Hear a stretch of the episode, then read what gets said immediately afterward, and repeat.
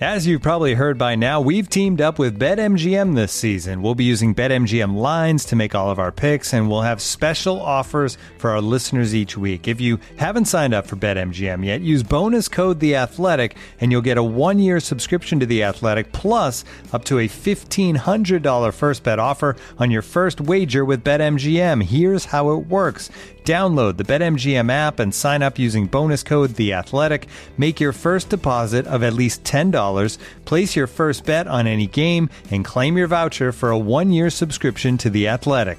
See BetMGM.com for terms. U.S. promotional offers not available in D.C., Mississippi, New York, Nevada, Ontario, or Puerto Rico. Gambling problem? Call 1-800-GAMBLER. Available in the U.S. Call 877-8-HOPE-NY or text HOPE-NY 467-369 in New York. Call 1-800-NEXT-STEP in Arizona. 1-800-327-5050 in Massachusetts. 1-800-BETS-OFF in Iowa. 1-800-270-7117 for confidential help in Michigan. 1-800-981-0023 in Puerto Rico. First bet offer for new customers only in partnership with Kansas Crossing Casino and Hotel. Don't forget, if you haven't signed up for BetMGM yet, use bonus code The Athletic, and you'll get a one-year subscription to The Athletic, plus up to a fifteen hundred dollar first bet offer on your first wager. Hear that podcast growling, mean and angry. Hear that co-host shouting. It's Dangler and Jay. All right, welcome into the latest edition of Hear That Podcast. Growling, Paul Dehner Jr. and Jay Morrison of The Athletic are here with you and excited. You know, we're, we're second wave. We, we've spent some time, Jay, talking about, oh, that's the second, the third wave. You can, you can find some nice stuff there this year. Here we are. We're, we're in the second, we're in the second and third wave now. Second and third wave season is upon us for those that get into such things.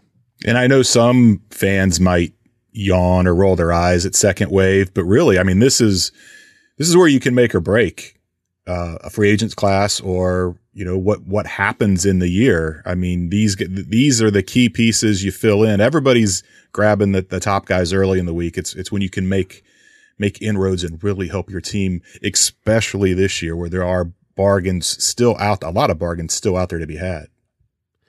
Low risk, high reward season, right? Exactly. Whereas the first week was high risk, uh, mid reward. I mean, when you talk about a lot of those guys, I mean, there's going to be so many busts that are going to hurt teams down the line. Uh, but this is guys that, for the most part, you can plug in. If things go well, it's great. If they don't, it doesn't kill you. Um, and there's a few positions the Bengals are targeting. We're going to talk through where they're at with that. Where I have the roster reset is up on the site now. That kind of takes a look at, you know, who's been in, who's out, and what's next um, with each of the position groups, how it affected the draft outlook from from that big first week. But it, a part of that is sort of the guys they are still tracking, the positions they are still tracking. That is up on the site. Just go to the the, the link there. Um, uh, at the athletic. Uh, you can follow us on twitter. You can see all that stuff is there. We still have the one dollar per month deal going on. Cannot beat it. If you get a chance just go to the links to any of our stories and you can subscribe. One dollar a month. It's the best deal we got. You'll you'll see uh, for the site. So we're, we're going to talk through a bunch of that stuff. Uh, mock draft is up. Our beat writer mock draft which i referenced on friday uh, is up.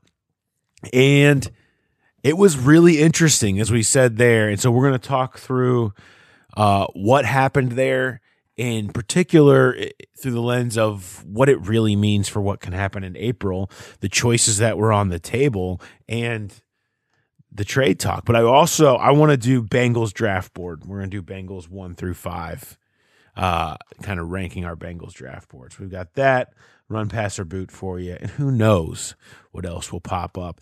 Uh, other thing, I, I, I'm anticipating uh, a, a little a little wave, mini wave of Bengals signings here this week. So I would say you can probably figure we're going to have another one coming up later this week. I think you'll really like that.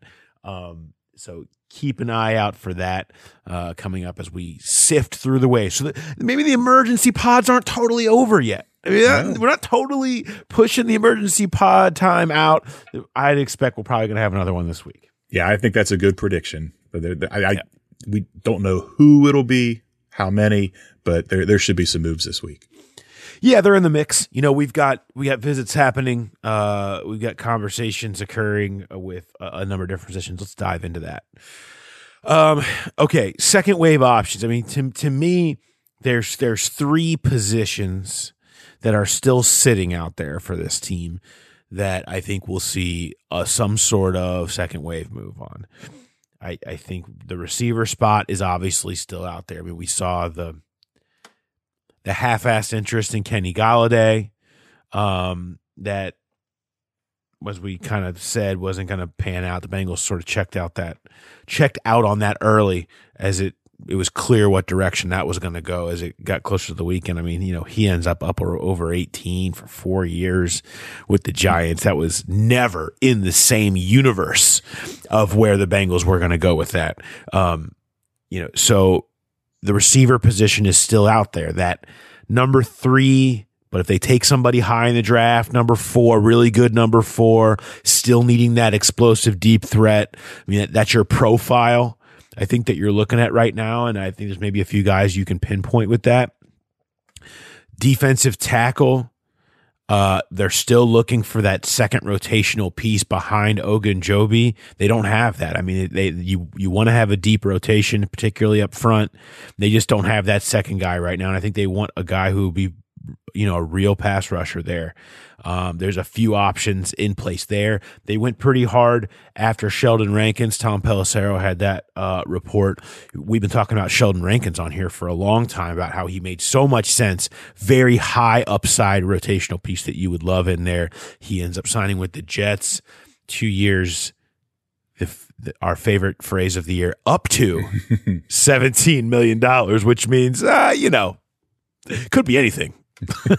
but it, as good as 17, whatever that means to you now. So the details on that I have not seen surface yet. But, you know, the Bengals were interested in that, understandably.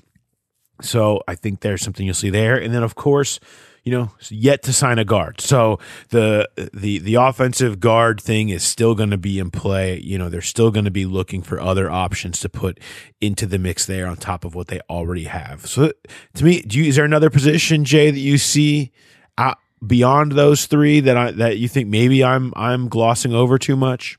The only one I think is if they could get like a, really super bargain on a, another edge rusher because they are still thin there and there are still guys out there. And, um, we, you know, we talked about the wide receiver market cratering and I, I could see, you know, maybe you, you, you get a, a cheap edge guy just to kind of uh, be a, rotation, a rotational piece there because there it is. It's a deep draft class, but you, you're limited in your draft picks and, um, you know, maybe if, if things don't work out well at some of these three spots you missed, then that, that can be a, a plan D, so to speak. Yeah. I've never been more sure that on day two they will take any one position than I am that they will take an edge rusher on day yeah. two. It just it feel it fits so it fits perfect with their need. It fits perfect with their history. It fits perfect with the profile of the team right now and it fits perfect with this draft class that is deep there. And, you know, at that, whether you're talking in the second or the top of the third round, you can get a, a, quality edge rusher that you like, and they can go down the same path they've gone down with Carl Lawson, with Sam Hubbard, with Michael Johnson, with Carlos Dunlap over and over and over again. And it just seems like everything comes together for that to be your third edge guy after Hendrickson and Hubbard on this team next year.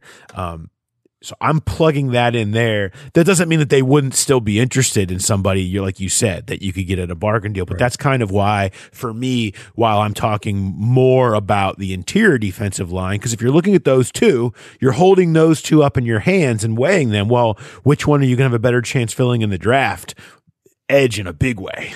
Uh, this is not a good draft for interior defensive line. If you think there's somebody that is on the free agent market you can get as a stopgap until maybe a better interior defensive line come, class comes out next year, uh, you're probably looking at that. Well, those three positions, if you had to rank them in importance, let's let's say you were you were only allowed one. Uh, which of those three would you go for? Of D tackle, guard, and wide receiver? Wide receiver. That's a good question. Um, I mean, they have other D tackles, but they don't have. I mean, they're it's Tupou, it's Wren, it's guys that are going to back up DJ Reader as a plugger. They they need another three technique. I mean, it's great they got Ogunjobi, but what if something happens there? Um, but again, how it, I don't know. I, all of them are. It's this is a really good question, Paul. Um, I don't know. I I think knowing what the league is, knowing what this offense is, I think that third wide receiver might be the the most important. I think there's there's enough options at guard on this roster that wouldn't be significant downgrades over anybody that they would sign at this point in free agency anyhow. And and I think just D tackle being what it is, you you can you can mask a, a deficiency there more than they, they need that deep threat. That's been the hole in Joe Burrow's game. Um, they they need to get a guy that can stretch the field, be a complement to Tee Higgins and Tyler Boyd. I I, would say that I would go wide receiver as, as the most important of the the three positions you mentioned this week. Run passer boot this right. Yeah. So I mean, you know, that's. His, I mean, I think for for me though, here's the thing about the offense: like the guys out there are just not much different than the guys you already have, and we're under the assumption that a, one of your first two draft picks is going to check off an offensive line box that's probably going to come in and be a starting guard immediately.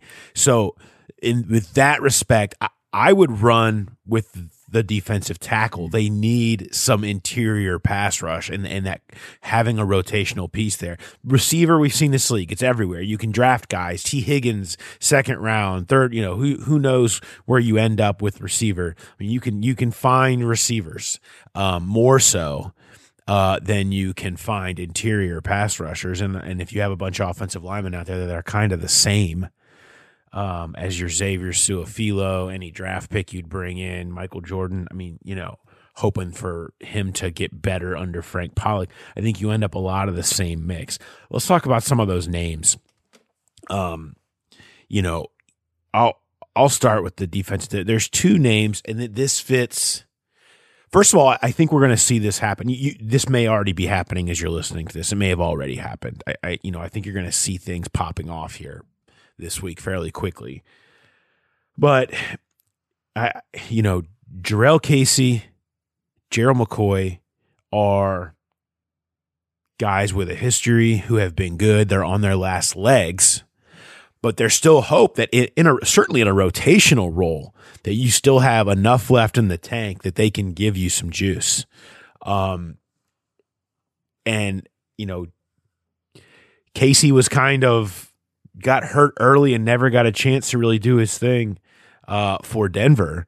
Uh, and we, you know, the health, the, the health aspect, the medical on him is the interesting part because we don't know exactly how he is after that injury last year. Um, but Casey, and then you know, McCoy also an injury situation, two medical issues where you wonder about, but guys that have the ability to come in on a one year deal or and, and be productive, uh, particularly when they're not counted on to go 800 snaps or whatever. You know, the biggest thing about those two guys is that if you go look at their stats, just the remarkable consistency you know what you're getting now. Yeah. Okay. Injuries are a, a, little bit of a wild card and maybe you don't know what you're getting there. But if, if you check these guys out, if, if they're, they pass their physicals, I mean, every year they're, they're 14, 15, 16 games started. Their sacks don't vary wildly. They don't have these great, huge years and then these years where they're, they're kind of lost and not getting any. Everything is really consistent with those guys. And I think that's what you're looking for there. The McCoy's 33. So there is a little bit of, I mean, we see what happens to those guys. No? No, yeah, oh. no, no, no. I mean, yeah, no. I'm saying that's the concern, yeah, right? Yeah, uh, yeah. As I shake my head a little yeah. bit, I mean, that's that's kind of the concern as you start getting into the age of these guys, and you're like, well, what is? Isn't he? Is he just Geno Atkins? Yeah, in theory, uh, cheaper. Yeah, yeah, and and we saw Geno have that slide as he as he goes, yeah. and, and, that's not happened with Gerald McCoy or with Jurrell Casey. Casey's 31, um, a um, little bit younger he last year he did. He only had the handful of games, so that was the the one blip. That's never happened with Gerald McCoy. He's been a consistent rock his in, entire career. So yeah, I mean that's that's what we're talking about. Where there's gonna be it's low risk salary wise, but those guys there would be a little bit of risk age wise. Um, but yeah, I think either one of those guys. We've we've been on Kate. We've talked about Casey for a while on, on, this podcast about him being one of these these kind of second wave fits, and um, I I think they the Bengals would be happy to get either one of those guys.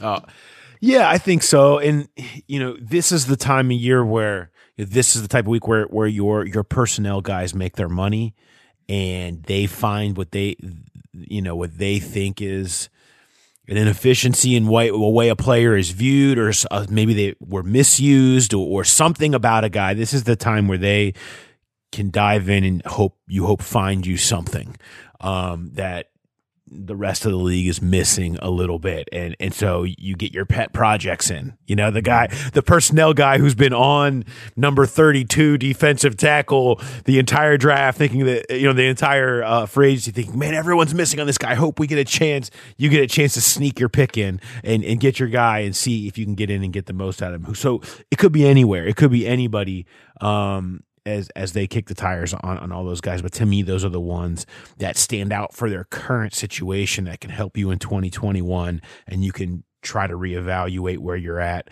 next year, and, and maybe maybe you're getting some some developing draft picks in the house or whatever. Yeah, and mitigating the the age issue is you're not asking this guy to come in and start 16 games for you and be a be the guy. I mean, he's going to be your backup to Ogunjobi. And, and maybe it's one of those less is more situations where you, you reduce an older guy's snap count and, and the production stays the same just based on freshness. So, um, a lot of different ways to look at that. All right, let's take a second and switch gears here and hear from a sponsor. Looking for an assist with your credit card, but can't get a hold of anyone? Luckily, with 24 7 US based live customer service from Discover, everyone has the option to talk to a real person anytime, day or night. Yep, you heard that right. You can talk to a real human in customer service at any time. Sounds like a real game changer if you ask us.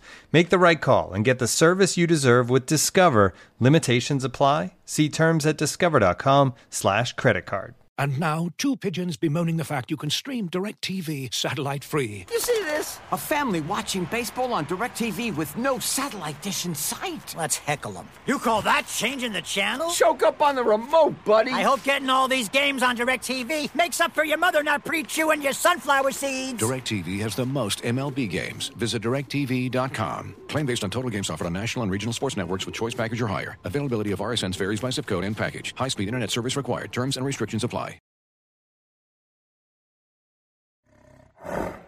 Let's touch on the receiver side of this. Um, I don't know you. Is there a name? Is there a name that sticks out to you? I have one. I have one name that has kind of reached my radar that I really like for the profile what they're looking for. I don't know if you have one. I I, I really am kind of drawn towards Demarcus Robinson as far as a fit for what they need, what they're looking for. Because to me, I mean, if we're talking about that third receiver, that fourth receiver, you're probably going to be drafting somebody at some point that you anticipate being being, you know, your your third guy. So you're talking about potentially your fourth guy. Um, here's so people will say, "Oh, T.Y. Hilton's out there, right?" T.Y. Hilton is great. He is not going to be happy if you draft Ja'Marr Chase. No. And now he's T.Y. Hilton is suddenly your number four. By the way, he's also going to be asking for more money than you would pay to a fourth receiver. So you, you've got to be thinking about that too. Like you, you need somebody who's going to be comfortable as the third or fourth and not uncomfortable as the fourth or view themselves as better than that or be better than that in some ways because they're not going to be interested in coming here. Um, so that's why Demarcus Robinson has hit my radar. A speed guy, a deep guy who is utilized in that respect with Patrick Mahomes. Hard not to in that offense, but you know has made plays, has had big you know quality seasons.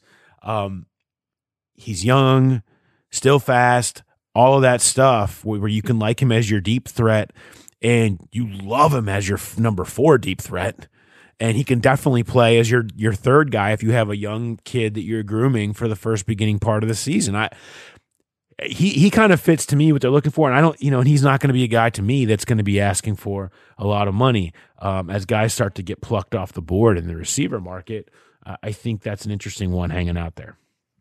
Yeah, I think these these guys at this point know what the market is. I you said that name and I, I love it initially. It's because it is you, you take a guy from an offense like that who's never really had a chance to he, he's not going to be a one or a two here. Obviously, you said he's going to be a three or a four, but his opportunities were limited because of so so much great talent they had around him, and with him being a little younger, you almost wonder if if even though he knows what the market is, he's got in his mind that he he thinks he can go be a, a one, a two somewhere, and, and he's looking for that kind of opportunity.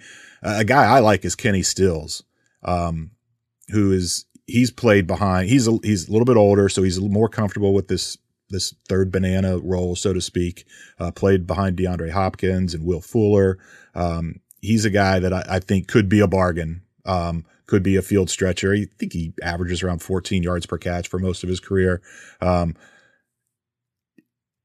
I guess if you're looking for a deep threat, maybe it's it is better to go younger with a Demarcus Robinson than a guy like Kenny Stills. But um, I there's two schools of thought there. I guess you could go either way. I, I do. I, I, if I'm leaning towards it, it, Demarcus Robinson wasn't even really on my radar until you, radar until you said him. But I, I do like that idea of bringing a guy who not only is younger, but we saw this last year in the in the um, free agent class. They targeting guys that have experience winning, playing big in big games, and and he certainly would fit that role. Sammy Watkins has come up too, it, who as he kind of hangs out there and and he's making rounds of some visits. I just I just think the age factor too. I mean, he he still can have some big games. I mean, he's not old. I mean, he's he's still he's actually young. He's just been around a while. Mm-hmm. Uh, he's he's going to be 28 this season. Um, but you know, you obviously I think it's something you like, but it, he falls in the Ty category a bit for me, um, where you're saying, okay, well, what's you know, is there going to be an issue here when you draft somebody uh, who's who's going to come in and take and take over that spot immediately if you were to take a, a Chase or or a Waddle or whoever, um, you know that. But that, so be it.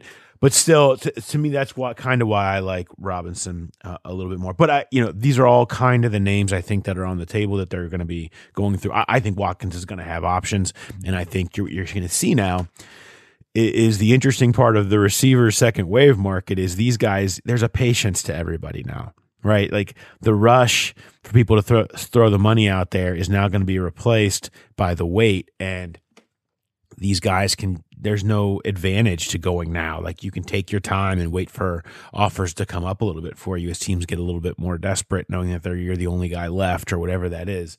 So you know, how long will this play out? Well, I think Sammy Watkins and T.Y. Hilton will have markets and can kind of wait it out and let that battle happen. So um, we'll, we'll see where the next wave of guys land in receiver and what those contracts look like. How low will they go? I don't know. Sammy Watkins is an interesting uh, name just because he has that relationship with Zac Taylor. I can't remember how that line. He had one year in L.A. and I can't remember one year, 2017. Was that Zac's with Zac in the receiver room? Yeah, Zach was the wide receiver coach that year, not the quarterback yes. coach. So he he obviously knows him as well as anybody. Um, so that that would be an interesting fit as well. Yeah, but I mean, and I may that I have you know heard anything right. about. Um, I have not heard that connection um, coming up uh, anywhere. So, but it could be some super double secret probation thing that they're trying to do under the radar. Who knows? Um, l- let's go to the offensive line and and let's talk about some of these guys. So the one that everyone's talking about right now is Trai Turner. Uh, oh my goodness, Jay, have the Bengals contacted him or have they not contacted him? Has there been contact? Who cares? Look, they're they're kicking the tires on Trai Turner. Here's a couple things I know about Trai Turner, and that I think need to come into consideration. The, they're you're you're going to do your due diligence on a guy who has a, a, part of his his resume being what it is, um, and he's still young enough. Um, he's been a starter. Obviously, you're looking into that. But here's what I do know: Carolina traded him away and was like, and at a time when you would think they wouldn't be doing that. I'm just like, nah, kind of done with this guy. He goes to LA and is awful last year. I mean, awful in every way, shape, and form. I, you know, I'm not one to like throw PFF grades out here as a be all end all, but when you're in the 30s, that is significantly worse than anything the Bengals fielded last year. That's Trai Turner. And the Chargers are looking to fix their offensive line in any way possible for Justin Herbert, and they aren't touching Trai Turner. Trai Turner is still out there, by the way, without much interest, it appears. So you tell me what all that means about what here's to me it just says this to me he's unpredictable Yeah. i don't i don't know what's going on there other than teams are bailing on him and others across the league aren't interested in him and he played really bad last year it, it just seems super risky and and a personality that you don't know we only know that it's been an issue places at least to the point that teams have bailed on him when everybody in the league wants good offensive linemen and so, what is that? Like, you know, what what what what else can you make of it other than that? Are are the Bengals looking into him? Yeah, you have to. They're they haven't signed a guard yet. Um, but you know, to me, I just think that shows how risky of a play Trai Turner would be at this point. Yeah, there's there's spots you can take a risk. Offensive line's not one of them. Not for this team. Not for the situation they're in right now. And you do wonder because we talk about it all the time how a change of scenery can be great for a guy. Well, it can go the other way. And, and maybe that played into how bad he was. Maybe he was really unhappy with that trade. And I know you got to suck it up. You're a pro, but it, it they are human. And, and maybe if you're not happy in that situation, it, it can affect you on the field. Um, but yeah, I think the the biggest thing at play here is that that no one has has signed him yet, and we don't know how many guys are how many teams are calling him and contacting contacting him. But it it is interesting just the fact that he he's a seven year veteran, a starter, and he's still he'll be 28 when the season starts. He's still 27 right now, so he's he's still young with a lot of experience. But the the wild card factor, I I almost feel like you know if if you're gonna go get a guy, just go get Quinton Spain again. And you know what he is. He, he's more consistent. You, you've spent most of a year with him. You know who he is. He's still out there on the market too. Um, there, I, maybe Turner has a little bit more of an upside, but again, this is not the position that you want to, you want to gamble with. You, you gotta, the, the sure bet is what you're looking for here on the offensive line. What are, what are the words that we've been using that the Bengals desperately have needed to start using in regards to the offensive line? Consistency and reliability. That's what that's what Riley Reiff is. That's what they desperately need everywhere is some consistency and some reliability because it's just been inconsistent and unreliable for years now. And I, I, don't think trainer, I don't think Turner gives you that. I do think a guy like Spain gives you a little bit more of that. Like you said, Jay, for that exact reason, you know what you're getting here. And he had certainly some good games. Was a work hard guy, um, and, and can be solid for you. You know, you know he can he can play. And oh, by the way, maybe give him some time in the system, but outside of a day, right? Until he was just thrown in there, and, and, then throw him in to play a position he wasn't used to play. I mean, you, you love the the gamer in it. Come him. on, Paul. It was two Uh, days. He came in on a Friday and played Sunday. Yeah, that's true. That's true. He d- he did have a walkthrough in Jim Turner's office. Uh, so Nick Easton is another Yeah. guy who they uh, have from the Saints, who was part of their cap cuts. Who who you know, kind of talking to some some people about him. That seems to be a, a- good vibe about what he can be. Better than I anticipated. Um, can be a certainly can be a solid starter in this league. I think he's to me he's he's got some Su'a-Filo to him in that you know he is a great number six first guy off the bench and, and you're probably okay with him as your if he as long as he's not as long as he's your worst offensive lineman starter you're probably okay.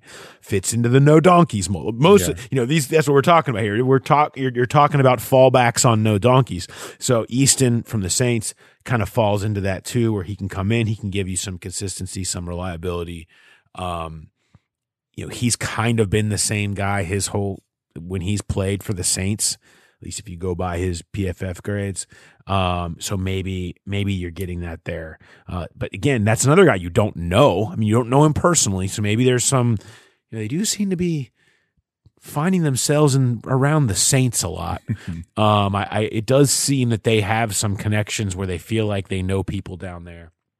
Um, at least some of the players that have come out of there, personality wise, um, whatever that is.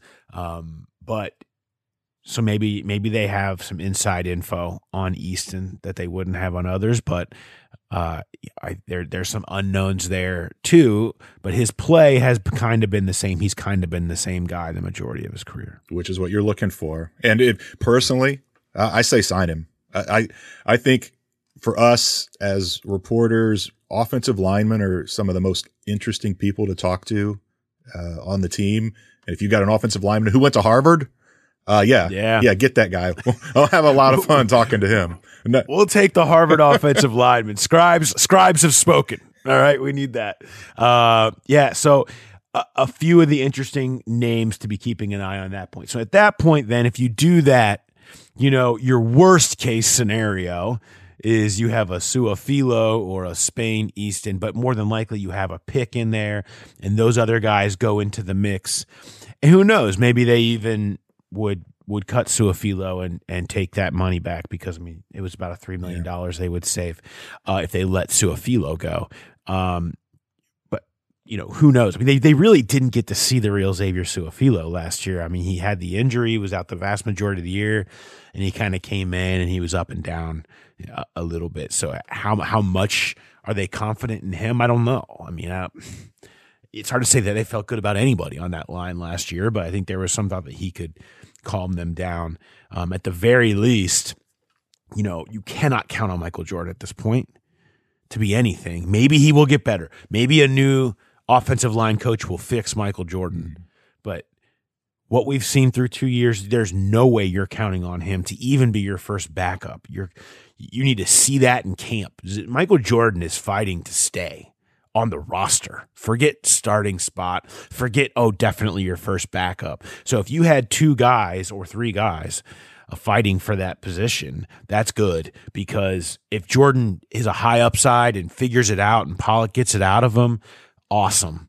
Right? He ascends and your other guys move back, but you better not be counting on that. You better have two other guys to be your number five and your number six already in house uh, ready to plug in. So that's why I think you'll, you know, I, I do think you'll consider continue to see them sign at, at, certainly at least one more guy that can play guard. You, you, you need that, and and the guys that we went through are some of the big names out there, and maybe they get creative or see something else. Where again, like we talked about, the the personnel guys start making their money this week and in trying to find something somewhere. Yeah, I, think Michael Jordan would be one of the more interesting guys to watch in camp, assuming he's still here, which you would think he would make it through camp. But it, he wasn't just Jim Turner's guy. Yes, Jim Turner threw a support behind him at every turn, but but so did Zac and Brian. Like they they believe in this guy. They see what he is, and it's on him for the light to go on. Um, it's it, it hasn't yet. I don't. You, you can't call him a bust yet. I think there is legitimate hope out there that he can he can develop into what he needs to be.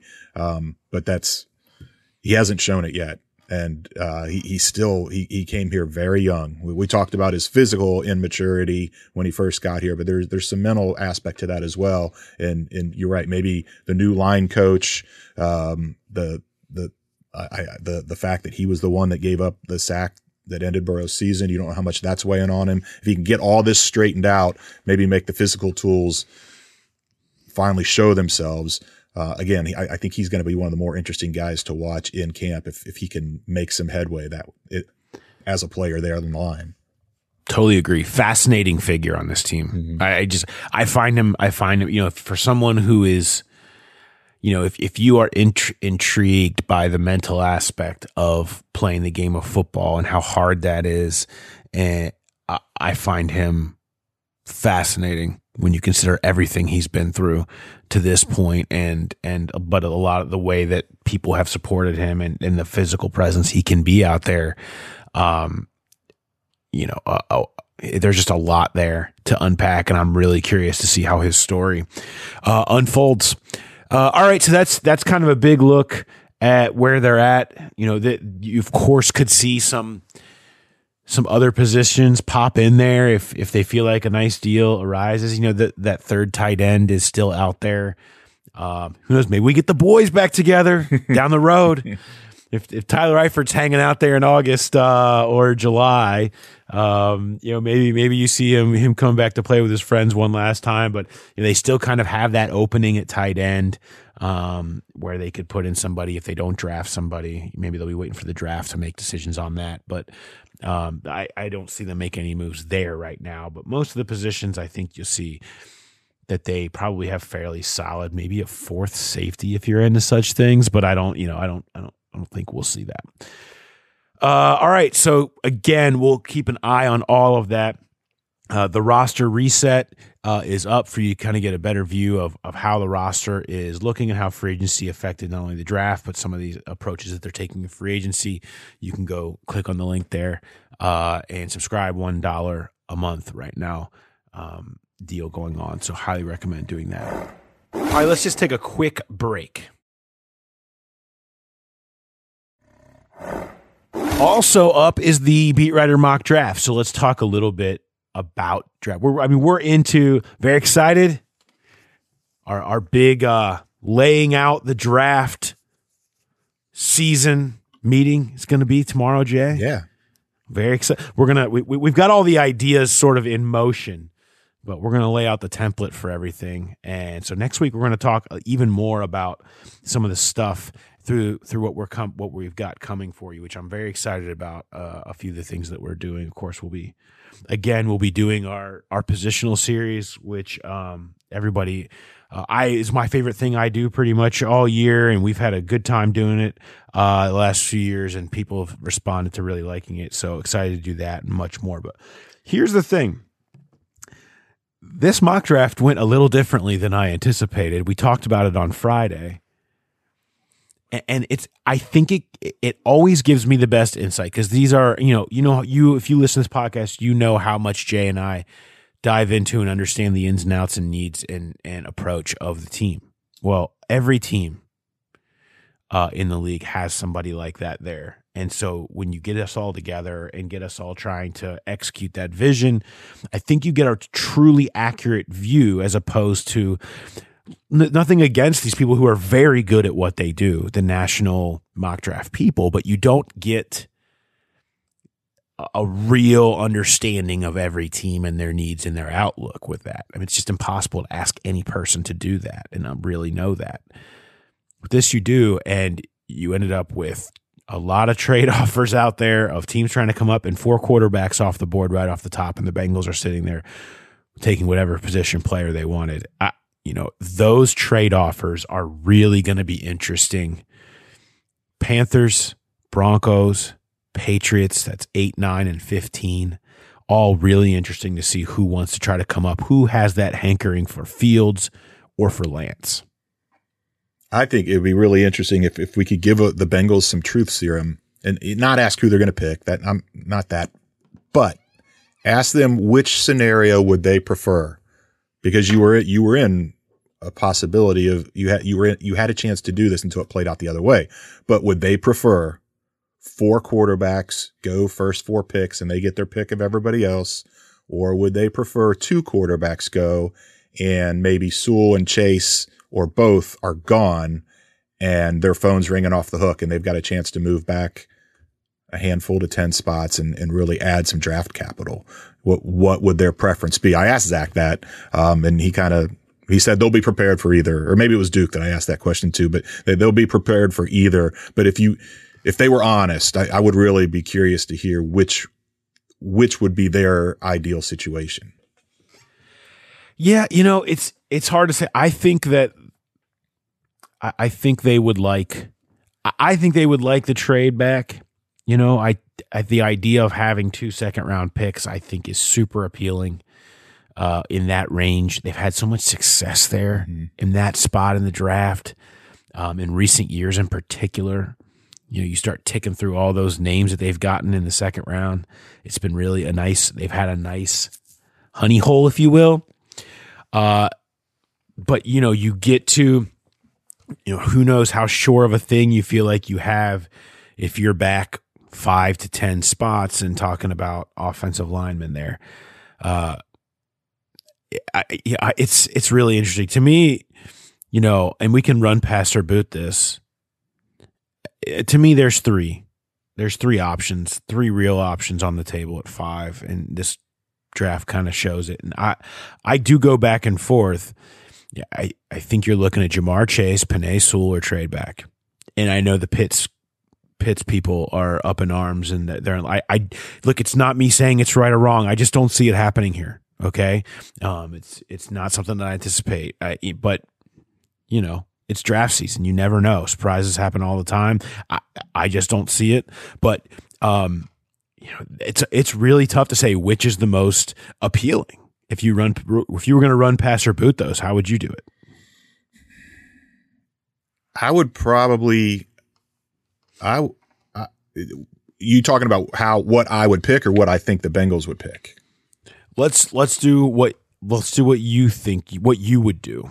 I would go. First. I would go Chase. A lot of this comes down to what how they feel about Slater. If they think they can get him moving back, but I, I would go Chase. I just I I think that that connection is is too attractive. He's you never want to say a can't miss guy, but it, it, just it would be it would really make this offense. It's what you're lacking, and it doesn't matter what what the we talked about Demarcus Robinson and Kenny Stills, those other possibilities. Doesn't matter what they do this week, who they sign, if anybody. I, I still think Chase would be the run in the run passer boot, and then then Sewell, and then trade back. Now, if if Chase and Sewell are off the board, then yeah, the trade back becomes the run.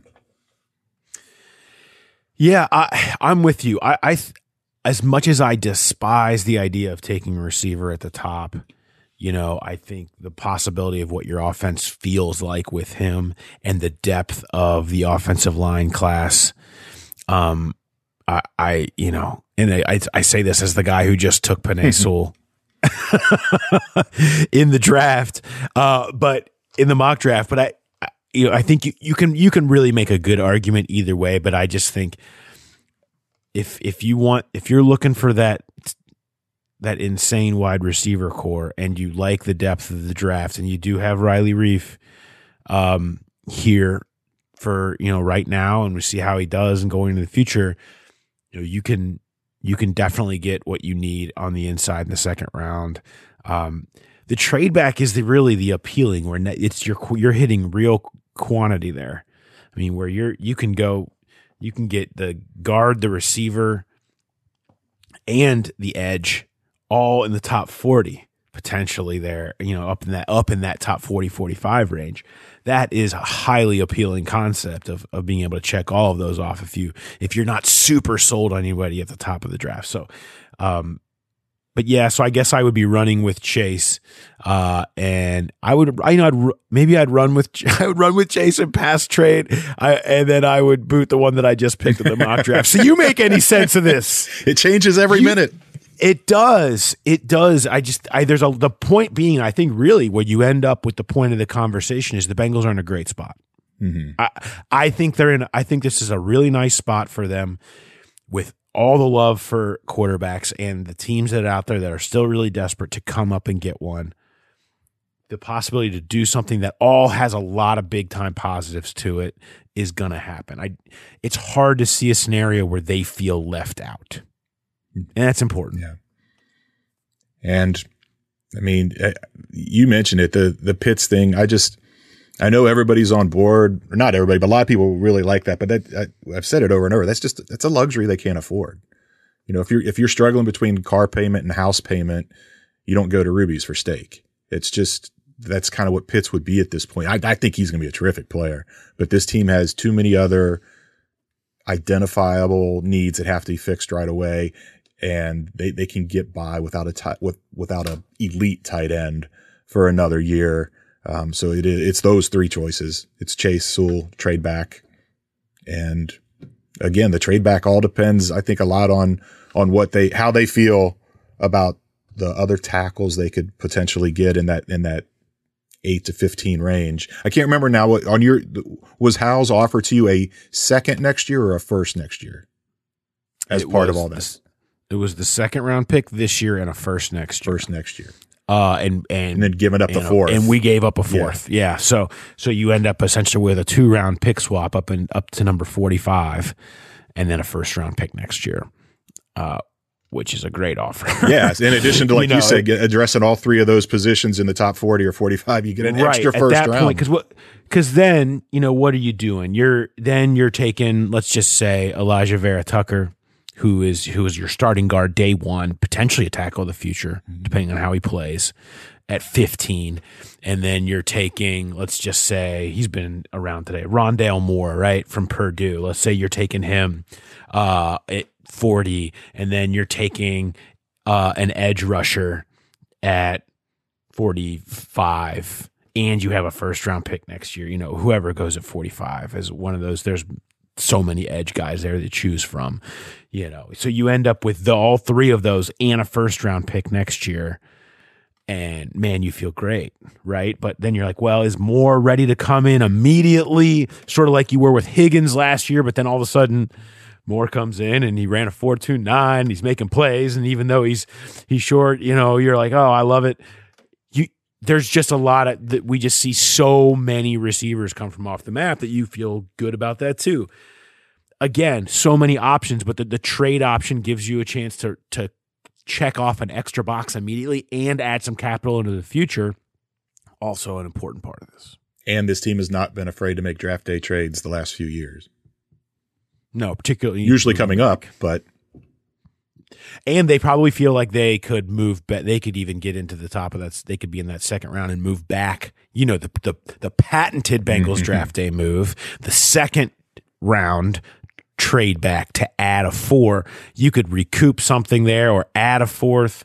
Uh, if you had two second round picks that you felt like you could move back on one of them, a nice luxury to have there as well. And then you're stacking picks. Now you're stacking picks where you've really had trouble doing that in recent years because they haven't had comp picks.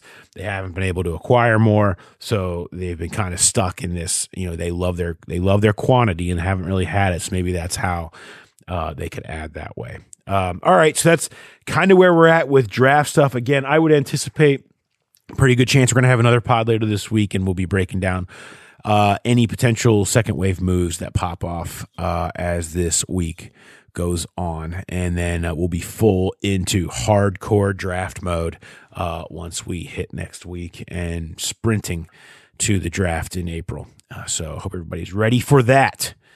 All right jay we covered anything else we should get to? Think- congratulations to our Bobcats. Yeah good run good season fun. Saturday night was fun. Uh, enjoyed it. You know, Court Street enjoyed it. My son was there. He he had no intention to go into Court Street until all the social media pictures started to come out, and I think everybody was like, "Oh yeah, we need to get up to Court Street." So, and he actually he came home to Hamilton yesterday to get his new driver's license. He turns 21 in a couple weeks, and he really wants that new license so he can go into the bars with it. Um, so you need that. Came home first thing in the morning, got his license. We had a quick lunch from Arby's, and then he drove back to Athens. he was back in time for tip off. Oh man, get your Arby's and get on the road. that can be a dangerous combo. Uh, all right. Uh, so th- good for thanks everybody for listening. We will be back uh, probably later this week, and definitely we'll be back next Tuesday as we head full on into our our draft season stuff. A lot of fun stuff planned for you. You're really gonna like. So, all right. Thanks everybody for listening. We will talk to you next time here at the podcast ground.